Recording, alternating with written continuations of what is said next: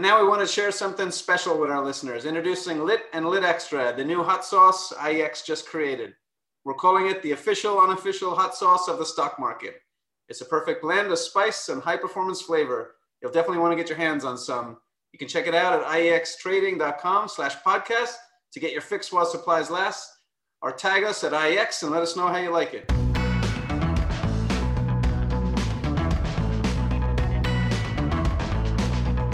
Hey, welcome everyone, and thanks for joining us. Foxes and Lions Live. Bitcoin. You can only hope to contain them. You can only hope to contain them. Mike is a previous podcast guest, so he's used to this stuff. Lynn, you'll get used to it, but well, maybe you won't. But John's insane. Michael has been a student of the markets and market structure for nearly 30 years. Doesn't look it.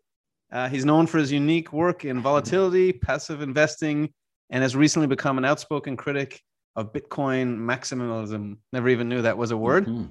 Also, next up, we have Lynn Alden, who has a background that blends engineering and finance. Lynn provides investment research across a variety of asset classes for retail and institutional clients at our website, lynnalden.com. Actually, Lynn, after meeting you on the pre call process, uh, you'll notice that I signed up for your investing newsletter. You probably won't because there's thousands of people who do it, but I actually did. And uh, just to give a setup for uh, you know what we're going to be talking about today, while the title is sort of bull versus bear, when we had our pre-call with both Lynn and Mike, uh, we realized that they were not so far far apart actually in some of their opinions. So we had such so much great chatter between themselves. I had to keep reminding them to save it for the podcast. So hope you all enjoy this. Um, and we're going to cover some of the overarching questions, things like what's the likelihood that Bitcoin goes to zero to a million, risk factors, etc. So without further ado, let's rock and roll. And first question up, it's it's a real doozy. I'm gonna I'm gonna direct it to you first, Lynn. But um, if you had to summarize your position on Bitcoin in a couple of sentences, that's I know it's a hard thing to do. What what would you say? Uh, so overall, I think it's a useful asset uh, as part of a diversified, you know, portfolio. And I originally covered it back in 2017, late 2017, uh, and I took a more skeptical uh, view of it then. I, I listed specific reasons I was concerned about it, explicitly bearish, but I, I did pass on the investment for for a couple different reasons.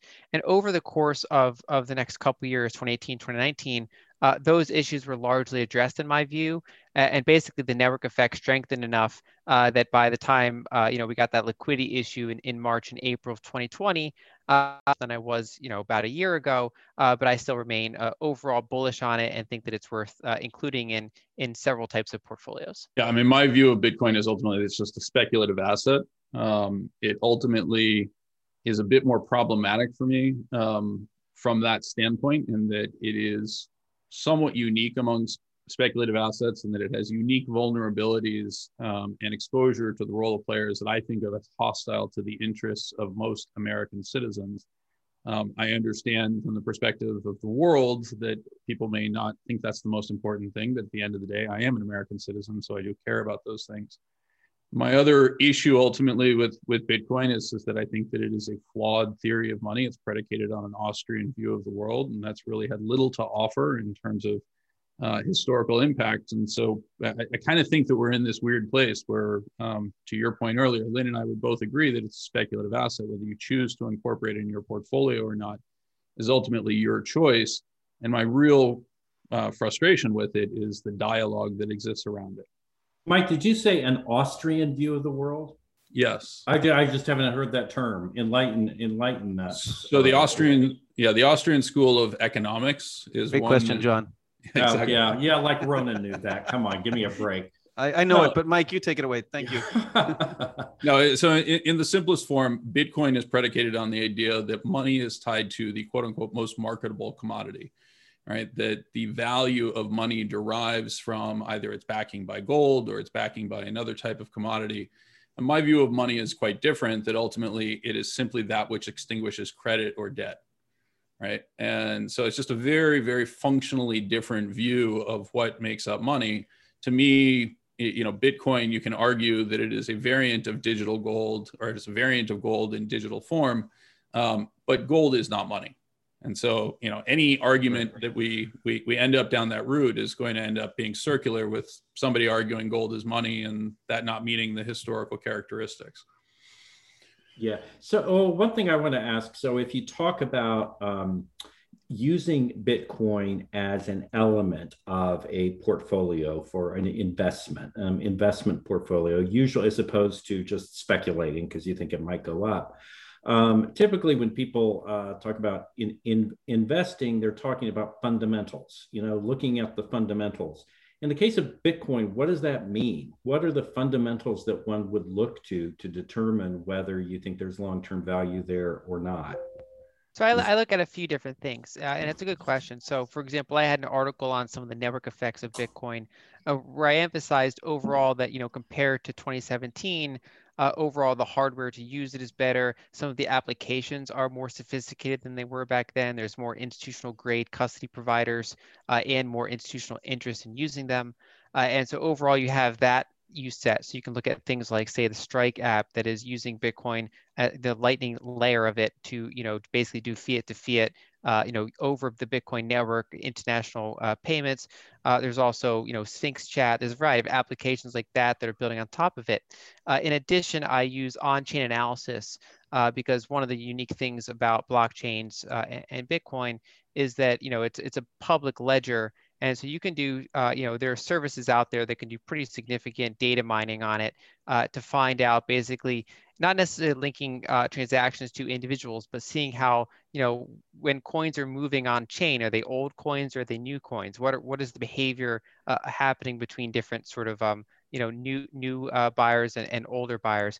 And so I incorporate a variety of different kind of metrics to see what's happening on chain, who's buying, who's selling, uh, you know, things like that to determine uh, if you know what the probability is for, for future price appreciation. So it's that combination of basically different ways to measure supply and demand for the asset, as well as some of the more underlying network uh, or, or, or you know use cases for it, other than uh, the pure price speculation aspect to it. Mm.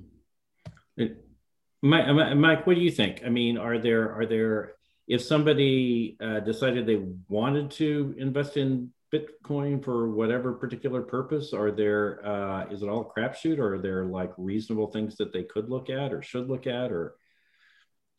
Well, I, I think at the core, I mean, again, um, you know, Lynn effectively referred to this, right? When you think about the use case for Bitcoin, and you refer to something like the Strike Network, which is the the Strike app, which is the ability to send money without regulations instantaneously around the world in a significantly less than T plus, you know, KYC AML type framework um, uh, dynamic. What you're arguing is, is that it is facilitating breaking the existing laws, right? Now, you can argue whether those laws are good or bad, but they exist for a reason, right? So, to the extent that it is useful for facilitating what can only be described as criminal activity because it does break the rules, right?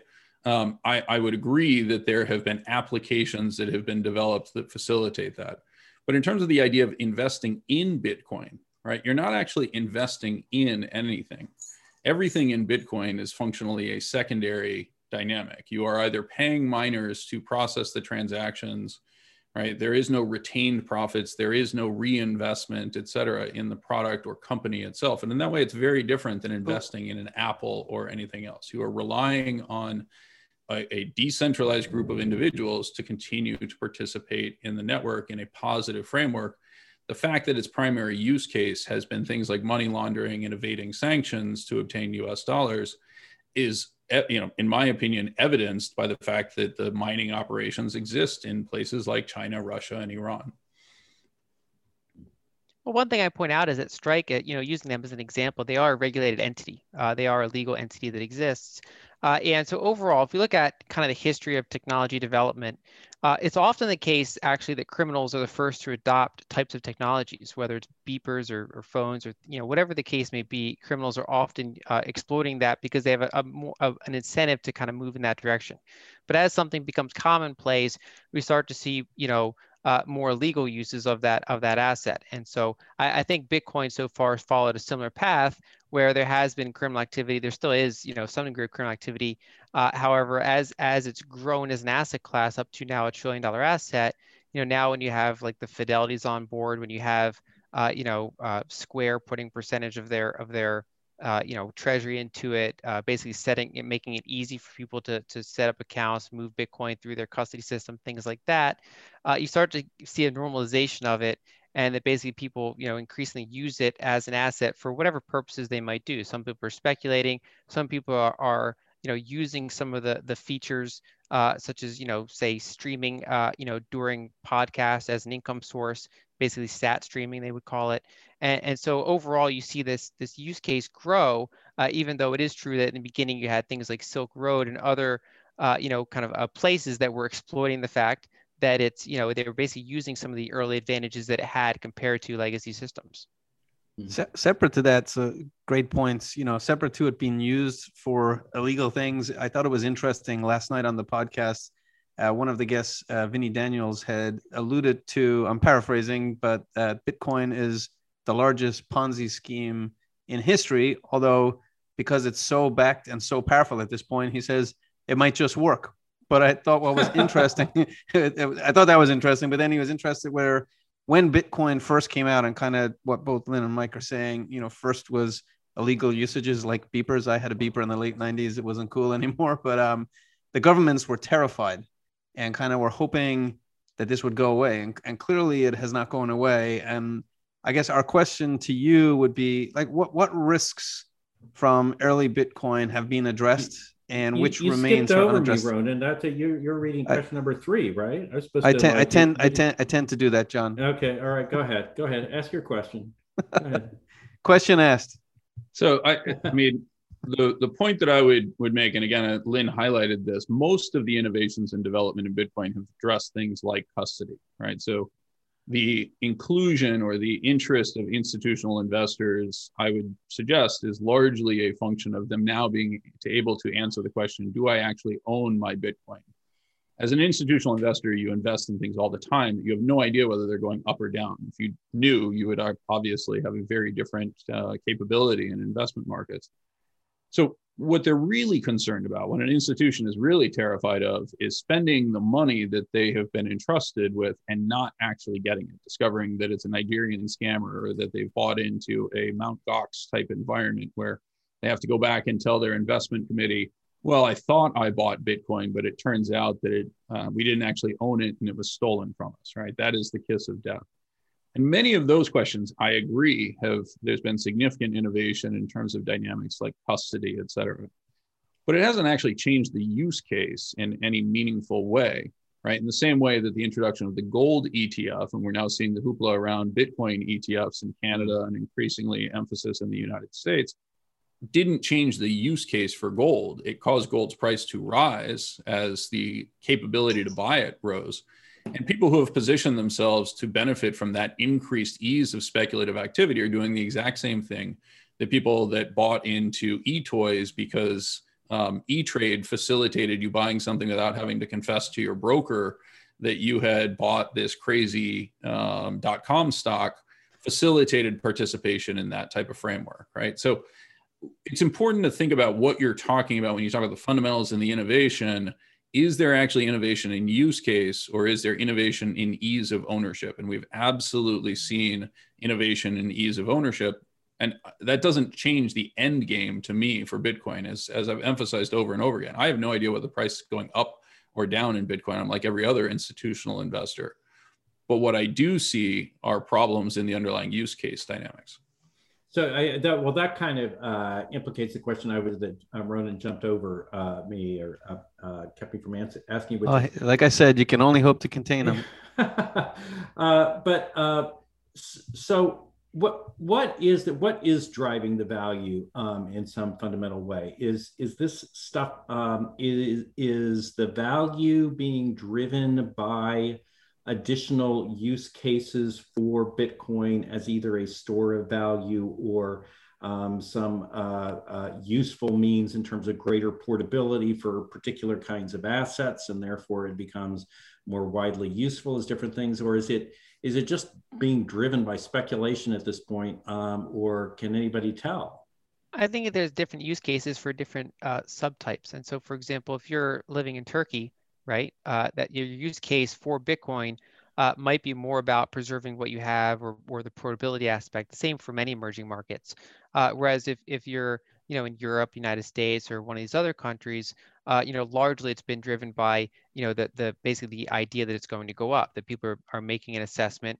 You know, and of course you have a variety of different uh, you know levels of information among those people. Some some people are using very rigorous methods to determine whether it's going to go up. Some people are you know, d- deciding whether or not they're going to buy Bitcoin or Dogecoin, and they're just kind of throwing darts at a dartboard, hoping it goes up. Uh, but either way, so you have a, variety of different kind of reasons, and then of course you have treasuries, uh, you know, uh, say, uh, you know, corporate treasuries, or we actually now had some insurance companies put a, a very tiny uh, allocation into Bitcoin, where they have these large portfolios that are exposed to, let's say, you know, uh, cash accounts or or treasuries uh, you know, T-bills that are yielding a rate that is that is below the prevailing inflation rate, uh, that is below the Fed's target inflation rate, that is, you know, uh, in, in a currency that's going up pretty quickly in terms of broad money supply.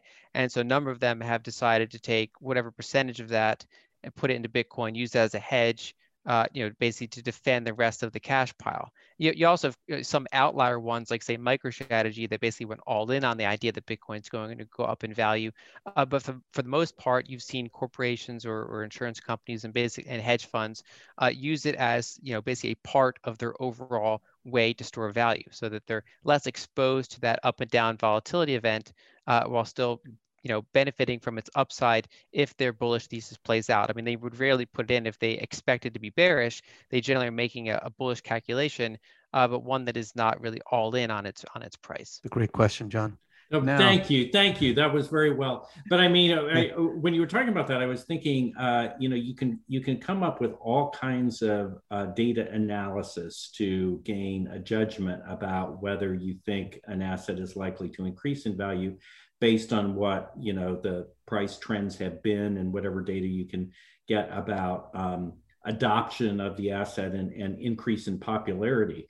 But at some point, it just looks a little bit like GameStop, doesn't it? Um, you're you're buying it because you think it's going to continue to go up, and you think it's going to continue to go up because there's all of these, you know, sort of uh, untethered uh, traders who were determined to keep it going up no matter what, uh, kind of untethered from any kind of under, underlying reality um, is I, I, realize it's not exactly uh, equivalent, um, but but there's but I I, I guess what I'm one, yeah I mean um. John it's not it's not exactly equivalent, but I do think it's a good illustration, right? And it's one of the reasons why I am perhaps more calm about the question of is it fundamentals, et cetera, right? We are conditioned to think of financial markets as reflecting expectations.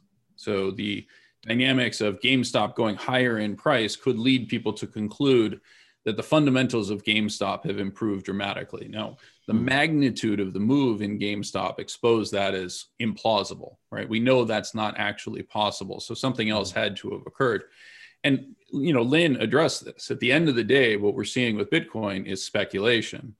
Whether it emerges as a new world currency, world reserve asset, et cetera, is inherently unknowable but people look to the price going higher as indicative of whether that's going to be successful or not right? Whether that is being priced in in the language of, of wall street right?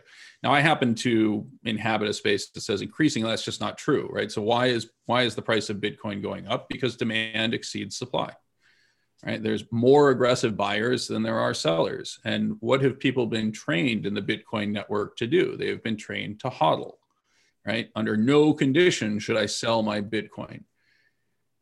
So when you have that dynamic, the sellers are remarkably unmotivated and the buyers are increasingly motivated by the need to address the question, what are you doing?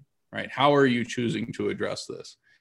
Right? And it's the same component we all, you know, those of us or most of us on this on on this call will have some familiarity with the narrative that existed around the internet in 1999, where every corporation was forced to answer the question, What is your internet strategy?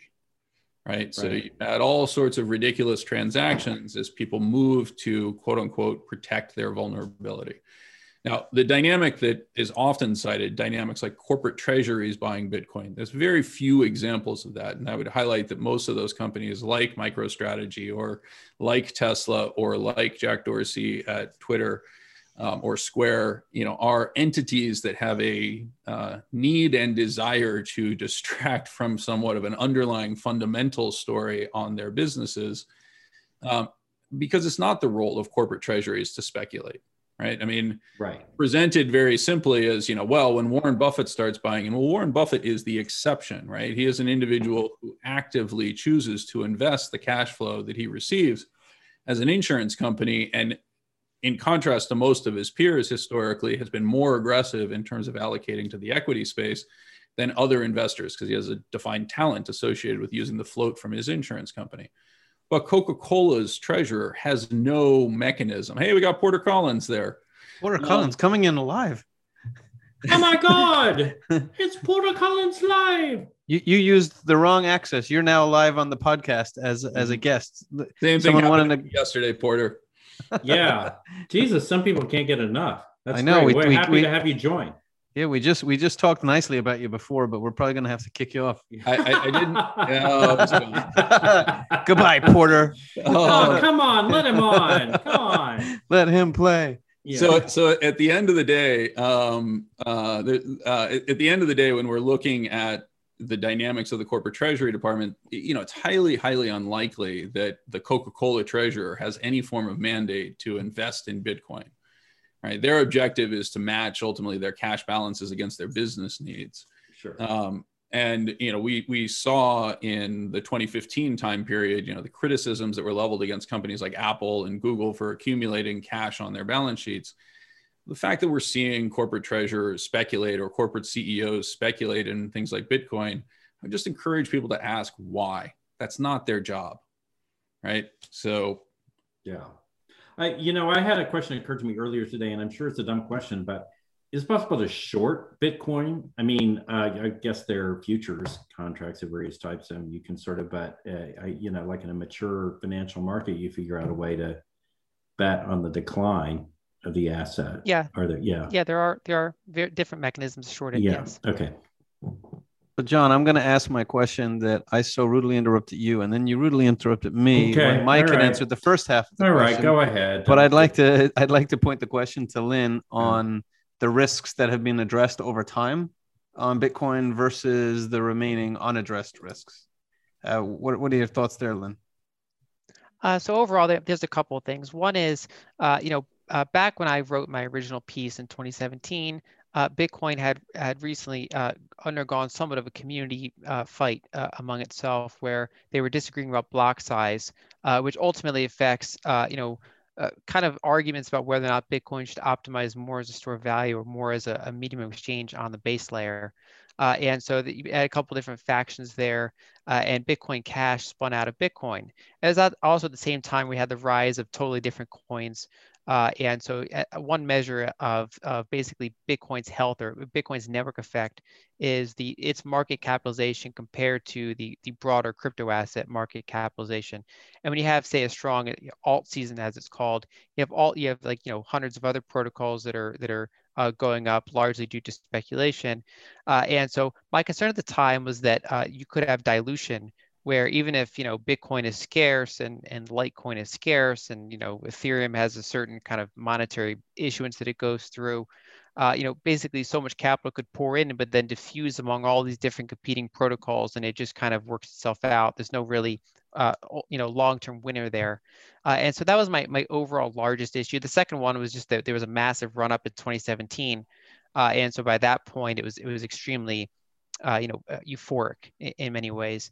Uh, and so the combination of the price action and the concern about dilution and forks uh, led me to step aside and just kind of keep watching that space. But over time, we saw that Bitcoin Cash uh, really failed versus, uh, you know, Bitcoin Core in the sense that it, its market capitalization, its hash rate, its number of nodes, uh, you know, its overall any way to measure its, its network effect really diminished and became a, a, very you know small fraction of Bitcoin, and then even Bitcoin Cash split itself, and you have these, the, you know, it's a couple different, uh, you know, kind of marginal competing protocols that never really took anything from the main network. And so seeing that that big question kind of answered in the community, uh, as and then also as we talked about the improved custody solutions, things like that, really solidified uh, the notion that uh, among crypto assets, Bitcoin is likely here to stay. That it's you know that it's not going to end up being the one that that goes in and then gets you know quickly bypassed, and that it's really kind of uh, its network effect is is basically proved the longevity, in my opinion. Cool. John, what's your next question? My next question. Well, let's talk a little bit about marketing. Uh, marketing. Who who exactly? So flowing. uh, John, you. before before you move on, because I thought you were going to yes. hit on some of the other components there, but um, I just yeah. wanted to ask, you know, Lynn, when you cite the market cap as a measure of success, the market cap of Bitcoin versus peers, would you cite the market cap of Tesla versus the rest of the auto industry as an indication of its success? Uh, not really, because uh, it's basically a difference between an equity and a uh, basically a, something that's being used as a store of value. And so one of them has an inherent network effect. So basically, uh, uh, Tesla's market cap doesn't significantly affect their ability to sell cars, other than uh, in some ways it, it shored up their balance sheet because they were able to issue, you know, equity at such high high prices. Uh, but other than that, uh, it doesn't really, you know, cause like a flywheel of, of more and more uh, car selling. Whereas Bitcoin, you know, basically as long as it's a tiny market cap, there's many institutions and pools of capital that can't even allocate to it because it's too small and too illiquid. They would move the market, uh, and so as it grows, uh, basically there's more types of pools of capital that can that it's on their radar now. Uh, and you know, basically, it's one of those things where if you had a if you had an asset that a very you know basically your ability to your probability of finding someone that you w- would be willing to trade for that asset is low.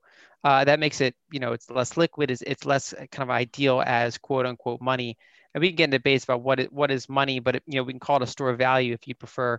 Uh, and so as bitcoin kind of you know overall grew and shored up its its basically network effect that in my view enhances it. It's also the fact that uh, the way Bitcoin is designed, market cap is, is somewhat tied to security, uh, basically because it you know it increases miner revenue, right? So you, you, can measure the hash rate over time, which is in some ways a, a better measure than market capitalization. Uh, and so basically, Bitcoin, for example, would be much more costly for an entity to try to uh, attack than something like Bitcoin Cash. And, and if something's you know more secure, then it's worth a higher premium and then therefore more money pours into it it becomes more secure and it becomes a somewhat virtuous cycle up to a point. Well so just very quickly i mean i agree with you that the dynamics of the market cap of bitcoin rising makes it more available and more interesting to other speculators who might be limited in terms of its market cap but it doesn't meaningfully change the underlying network itself. You, you reference the hash rate. There's an element of truth there, although that's really defined quite differently in terms of the security of the network. What you care about is the concentration of the hash rate, not necessarily the quantity of the hash rate. But the Tesla example is a perfect one, right? You just described the positive reflexivity. The price going higher in Tesla provides Tesla with capital that it can use to build additional factories or subsidize production, or it could, for that matter, sell cars for free right? If it can get the price to go high enough of Tesla stock, why not issue Tesla stock and give away Tesla cars, arguing that the network effect of future robotic taxis is such that it justifies that expenditure? Well, I think it's also it's at that point it's a matter of degrees. And so, for example, uh, overall, you know, if we if we were having this conversation a couple years ago, I, I would be more worried about Tesla's uh, solvency uh, but because they've in, been able to shore up their balance sheet with equity issuance, I would say it has affected their ability to sell cars. It's just a question of has that impact been enough to justify the current price? And so just because some people have been, been willing to pay that price, is it smart for investors to come in at, at this price point, at this price to sales ratio, at this price to earnings ratio, uh, you know, with increased competition from other car vendors? Uh, you know, basically, you know, if you look at there's all those you know crazy charts that show Bitcoin. I mean, uh, Tesla's market capitalization compared to like all other car manufacturers' market capitalization. You can compare R and D spend of, of Tesla versus all the other ones combined, or any one of them individually, and you can come up with a variety of uh, basically, uh, you know, kind of probabilities of saying how many cars would Tesla have to sell to justify this from an equity standpoint. Uh, but as long as you know people aren't using aren't you know viewing Tesla shares as a form of, of money essentially, uh, then overall, I think that is a lower longevity than something like Bitcoin. Now, this environment, I think, I mean, your work has shown that some of these uh, you know, equity bubbles can last longer than people expect because we have, you know, you have passive inflows, you have, you have, you know, diff- there's a variety of reasons why that can persist longer than people think. Uh, but overall, I haven't viewed them as being in the same bucket. And sometimes, for example, Bitcoin bulls get lumped in with, say, all these other sort of speculative bulls out there, whether it's Tesla and SPACs and things like that. And I've been in the the line where I've been you know, I, I somewhat come from a value uh, investing uh, uh, background to some extent, and so I've been uh, pretty, uh, you know, kind of cautious about these uh, these other things that are happening, mostly in the equity space, whether it's Tesla, whether it's the rise of, you know, basically the the exponential increase in, in the value of unprofitable companies, while at the same time having been bullish on Bitcoin. And so far, that that's you know that's my vision of how things are working out. That basically Bitcoin is able to scale in a way that makes a lot more sense than an extremely expensive equity.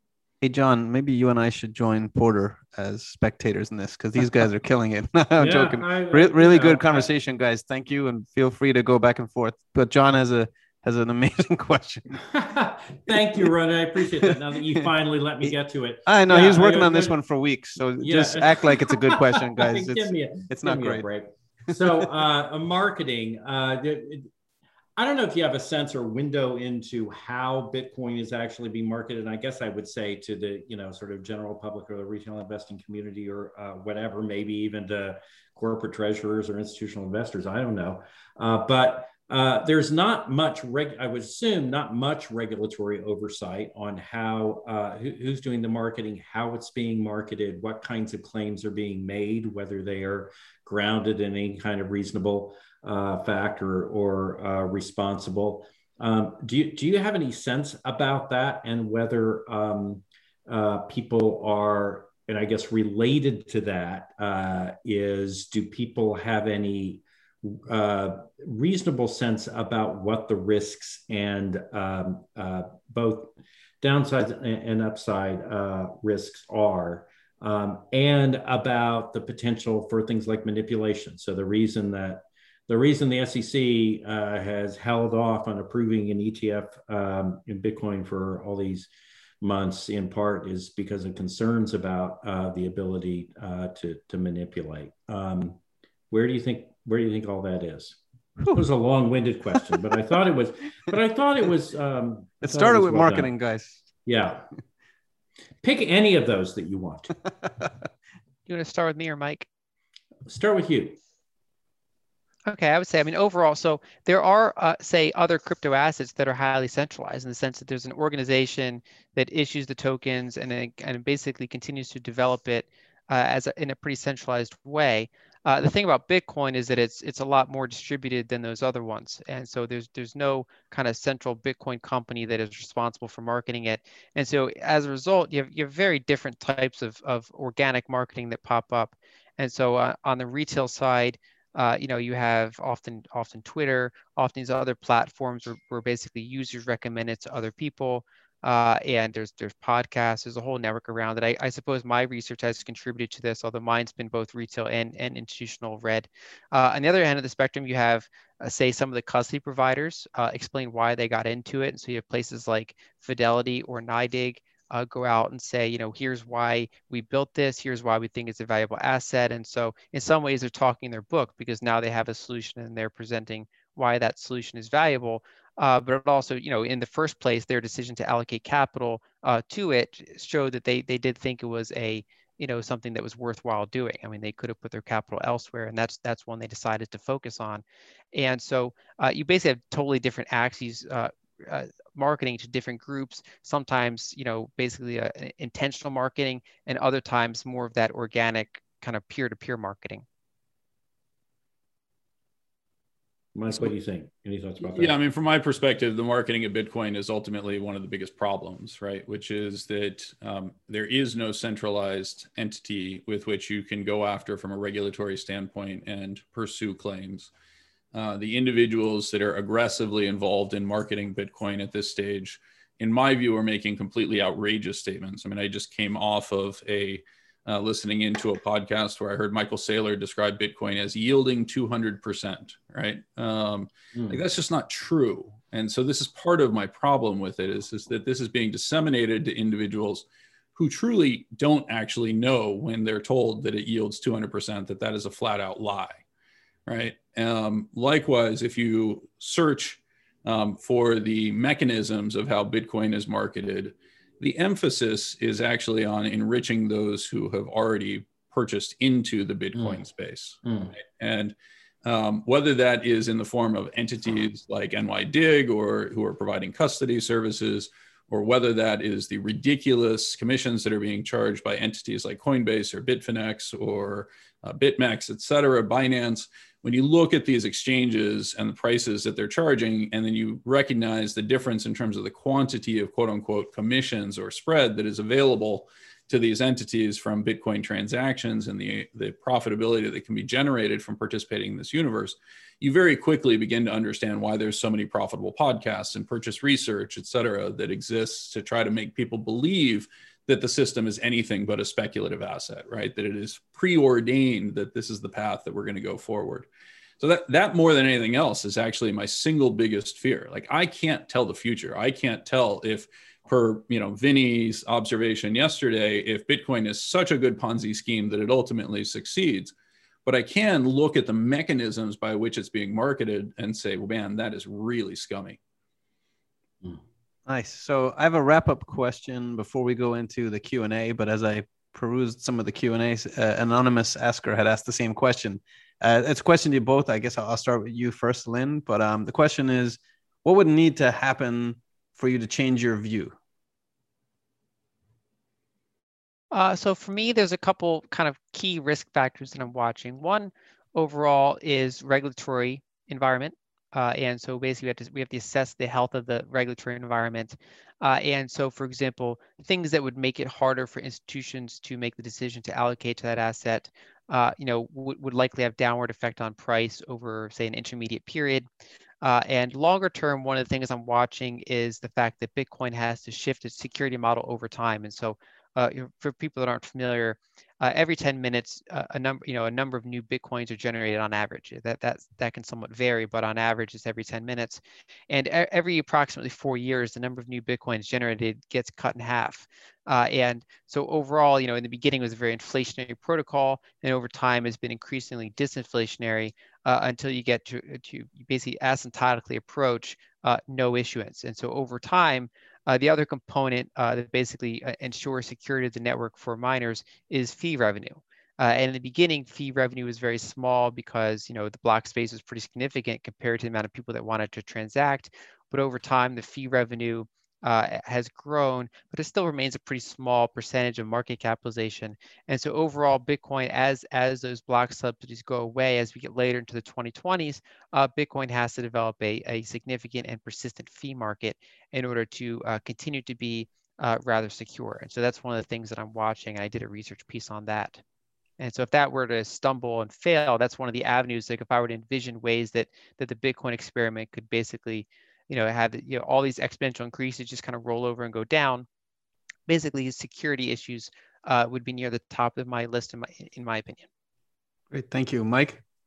So, from my perspective, again, my objection to Bitcoin is not against speculative assets, right? I just want to emphasize that. I object to the manner in which it's being presented and the way the data is being presented. Um, and I object to it because I think that from a moral standpoint, it hurts the position of our society, or at least the society that I directly belong to. Um, in order to get me to change my mind, like I just want to emphasize, I already have changed my mind. I have participated in Bitcoin, and for years I advised people to get to neutral in the asset.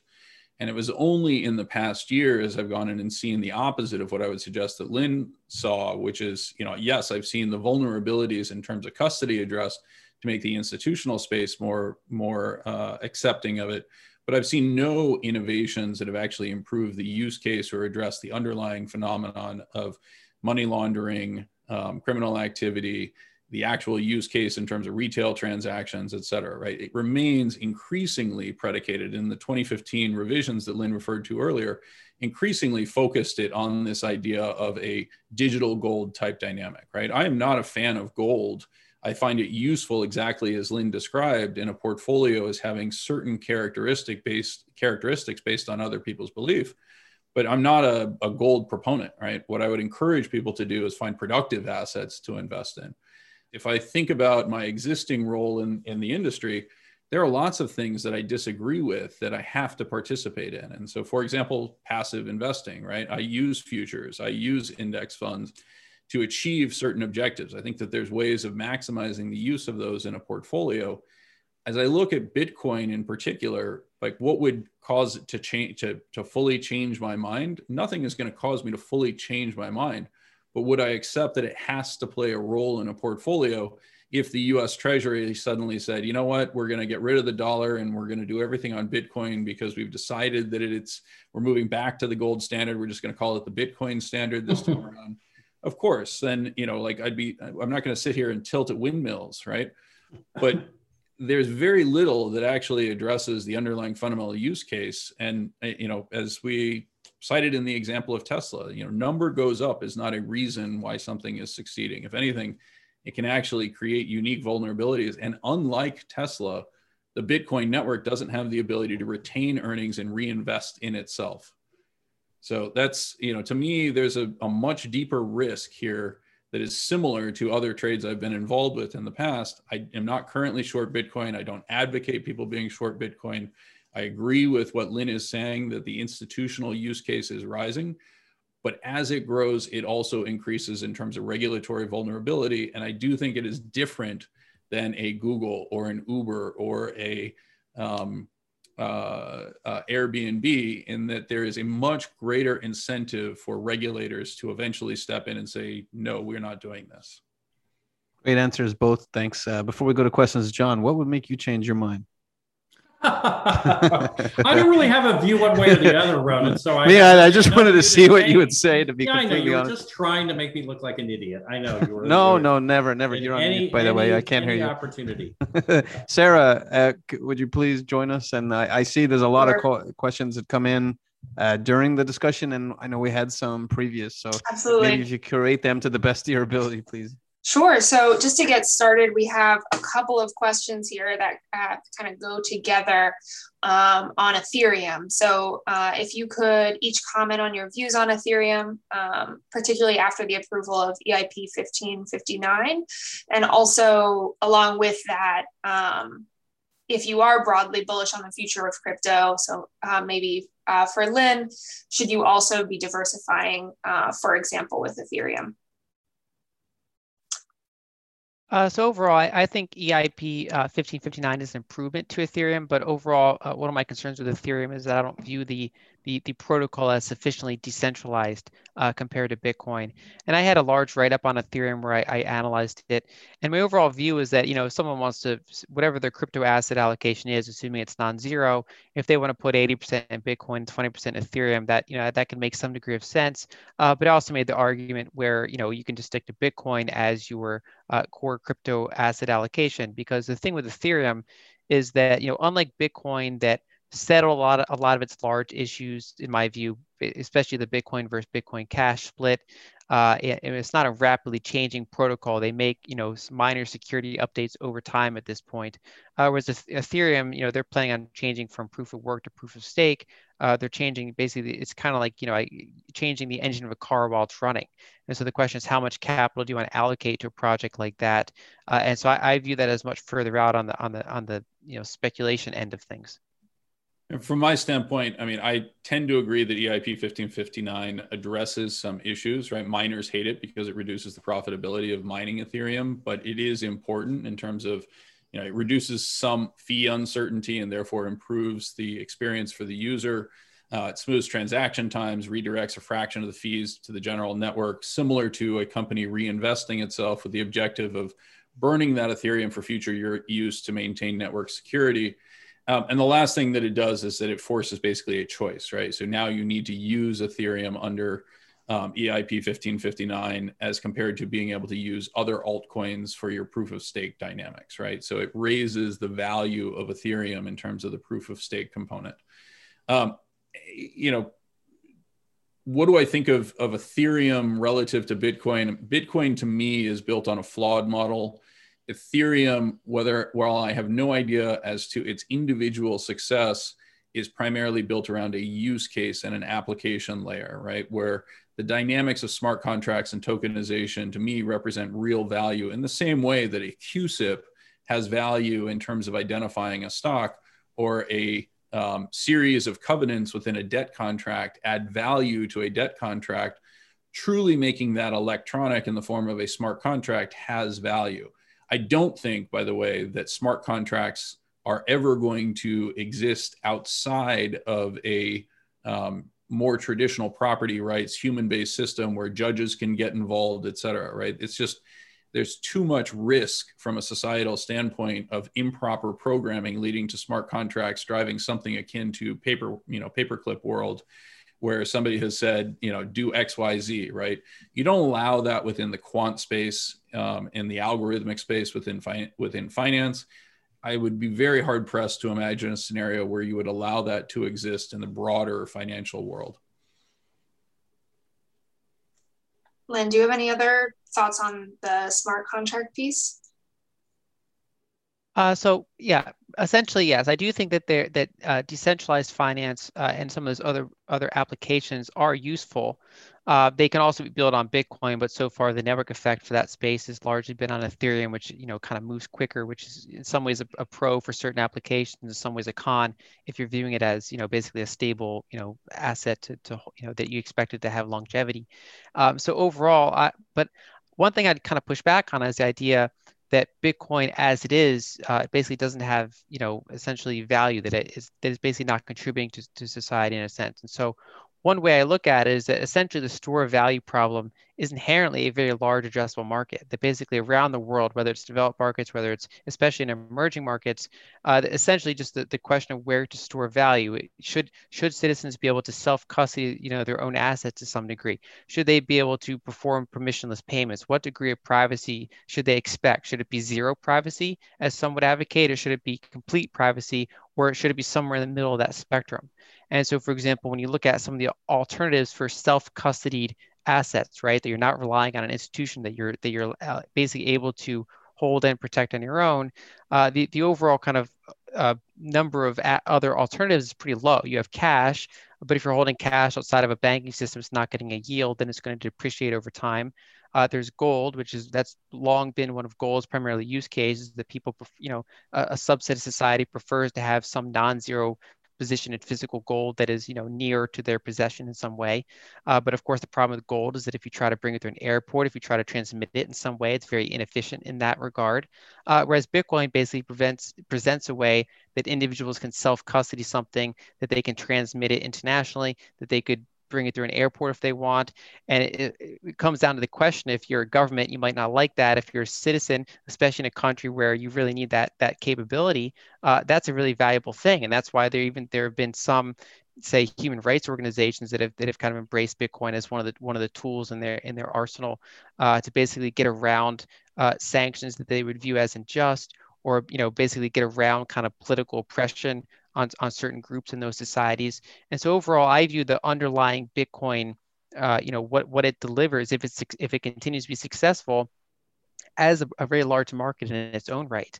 And when you layer on things like like what Lightning Labs is doing, what Sphinx Chat is doing, what some of these other applications are doing it, I think that's a very, very large addressable market. Interesting. Thank you.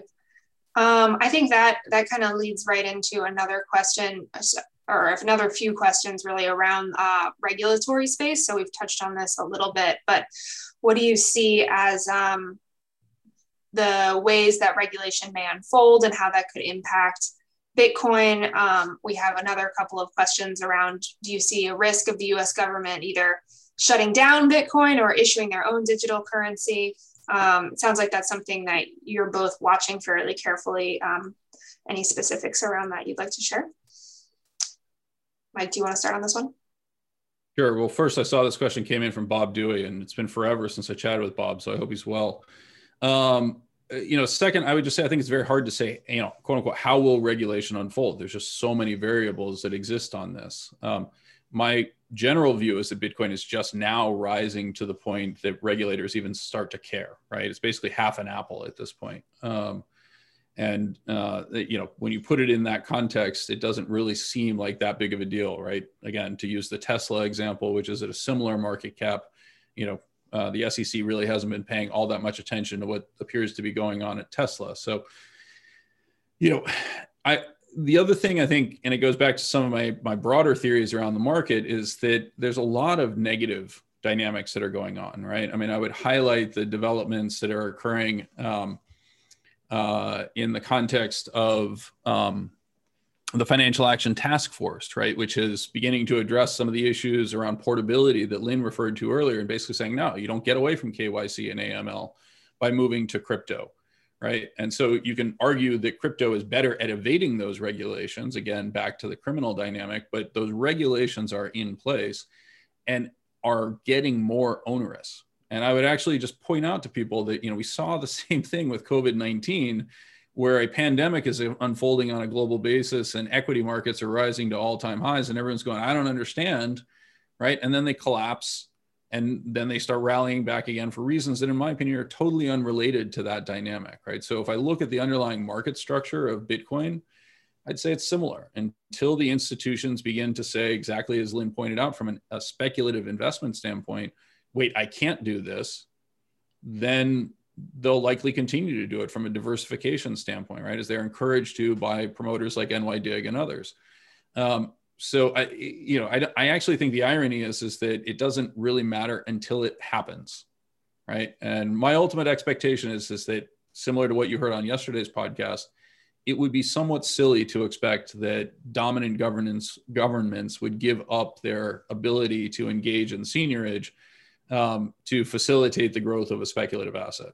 Right. Well, I, I could be wrong. It, it also occurs to me that the, the circumstances that may exist that would uh, trigger a uh, governmental um, reaction or a strong desire to exercise a lot more control are kind of hard to game out. Uh, you know, the, I mean, it could be very, but any sort of widespread use of Bitcoin or any currency to finance terrorist activities in ways that are sort of uh, transparent or uh, come to public notice or various other kinds of nefarious activities that gain public attention, any of those things um, could cra- could prompt some kind of significant uh, crackdown.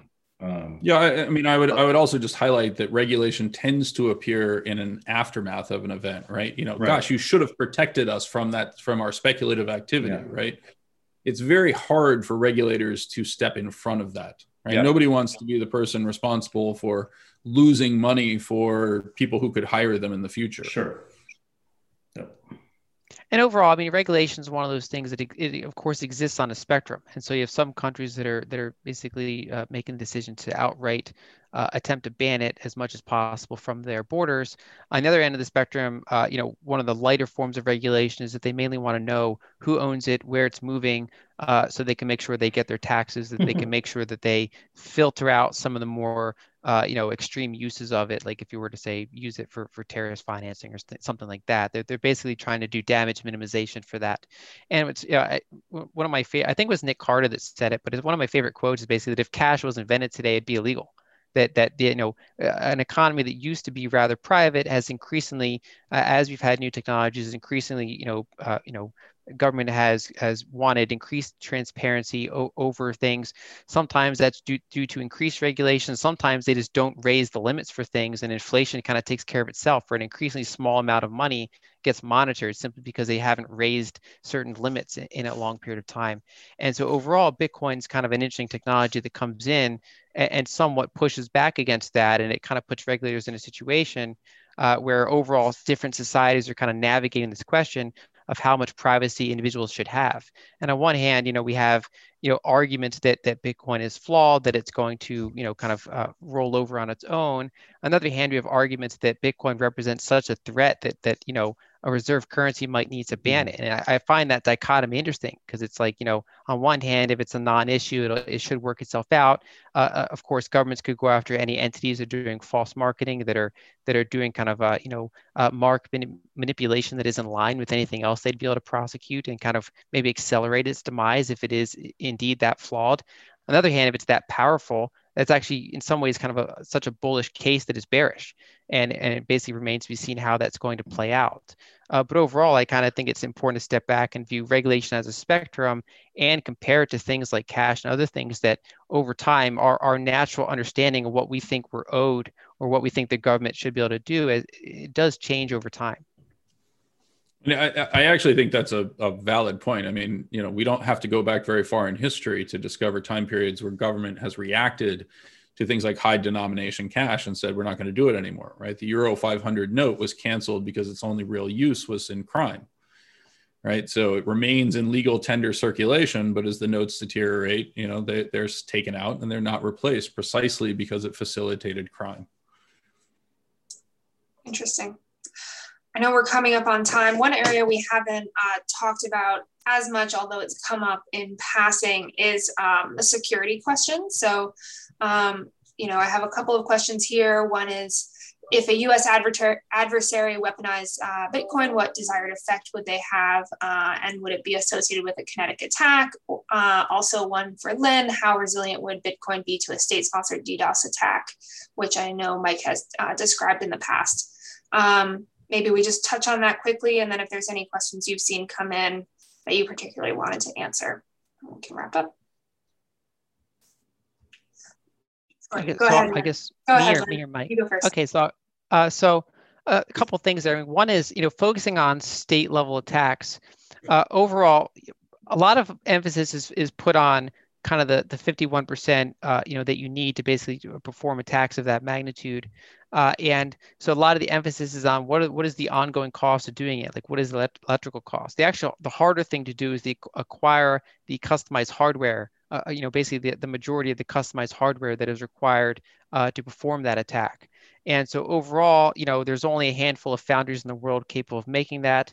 Uh, we actually, you know, a- as we speak, we have semiconductor shortages for a variety of industries, including cars and these other things. They can't even get their chips, uh, let alone uh, we have backups. And, you know, if you want to buy a brand new Bitcoin miner, uh, you're going to be waiting a while to get it. And so if an entity wanted to perform a 51% attack, they'd have to go after some existing amount of hardware that already exists and somehow acquire you know half of, of the hardware that exists pretty much. And you know the only country where that's even you know mathematically possible would be china. But even there a lot of the bitcoin mining locations are mobile. Uh, they purposely preserve uh, their their location uh, partly because it you know that's one of their competitive advantages for getting low electricity costs. And so and it, of course if if some of them were being raided you would see other ones you know go off the grid and disappear pretty quickly. So you'd have to imagine a very coordinated uh, attack for for basically the government to kind of you know go after and somehow get the vast majority of the mining capacity in their country almost simultaneously in order to acquire the hardware to even attempt it. And so basically there's there's you know kind of a you can work through the steps it would take to perform an attack of that magnitude. Mike. I, I, and I mean, from my standpoint, I would just point out that China has been on a continuous basis rating mining activities. They have the cover to do so under the dynamics of climate change or money laundering, corruption, et cetera. Um, you know, I think the um, the simultaneous arguments that the U.S. is not a serious country and China is a serious country, that its government has it figured out, and that they're moving forward while we're moving backwards.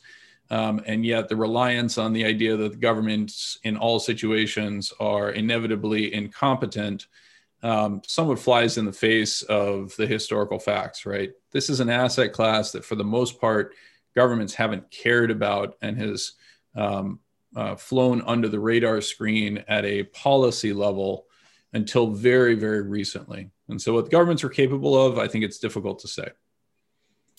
Thanks. And I, I know we have a lot more questions. I wish we could get to all of them, but um, I'll pass it back to Ronan. If you uh, saw any that you particularly wanted to answer, go for it, and uh, we can start to wrap up. Yeah, I think we told everybody that we'd get them out of here in an hour, and we're already a little bit over. Although we started at 4:32, so I, I thought what we'd do is John and I on all of our podcasts uh, ask the same question. We ask uh, everybody what their favorite Wall Street movie is and why. Mike is the only guest ever who refused to answer the question and actually answered it with mm. books that he likes. So I'm going to ask Mike oh, again. Well, he can't get away with yeah. that. so, this time he has to pick a movie. Any new books or a movie you want to suggest, uh, Mike, and why? Um.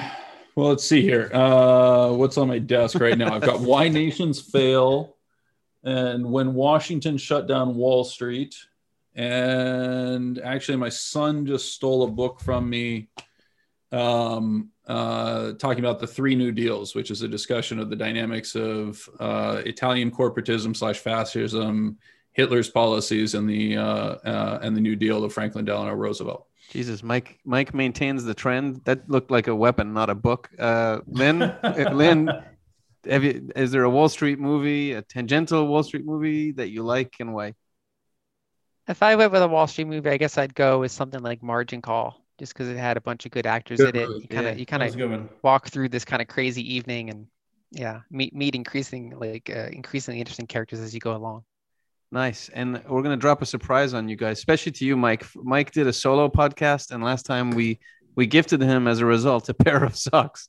But Lyn, Lyn, and, Lyn, Lyn and Mike, we, we're actually going to. But I understand he has extraordinarily large feet. Yeah, he- um, he'll- so I don't know if the socks actually fit his feet. I, I, I gave them to my son. He, he did Okay, give them to his son, but um, this time we're going to give you guys uh, the choice between. But if you want to be greedy like Danny Moses yesterday, you can ask for them both. We're going to give you an IEX hoodie and an IEX. Uh, I guess I'd call it a rain jacket. What are they? Windbreakers. Windbreakers. So we want to thank you both for uh, being on this podcast. We really, really appreciate it. It was a special. fascinating conversation. Um, we appreciate you joining us, Michael. Lyn, thanks again. That was really, as expected, excellent, but really, really great job. Thanks for having It's me. been great, very interesting, and you guys have been uh, wonderful. ho- ho- Uh, You were going to say we're wonderful hosts. You've hosts. been great guests. You were yeah, wonderful we hosts. well, o- You've been wonderful. over and out. Thanks very much, Come everyone. back. Bye-bye. Goodbye.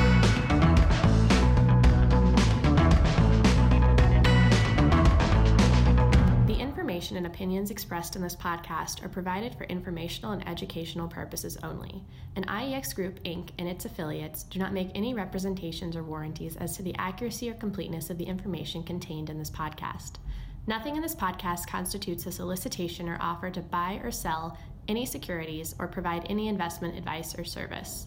Some portions of the preceding conversations may have been edited for length or clarity. Copyright IEX Group Inc., all rights reserved.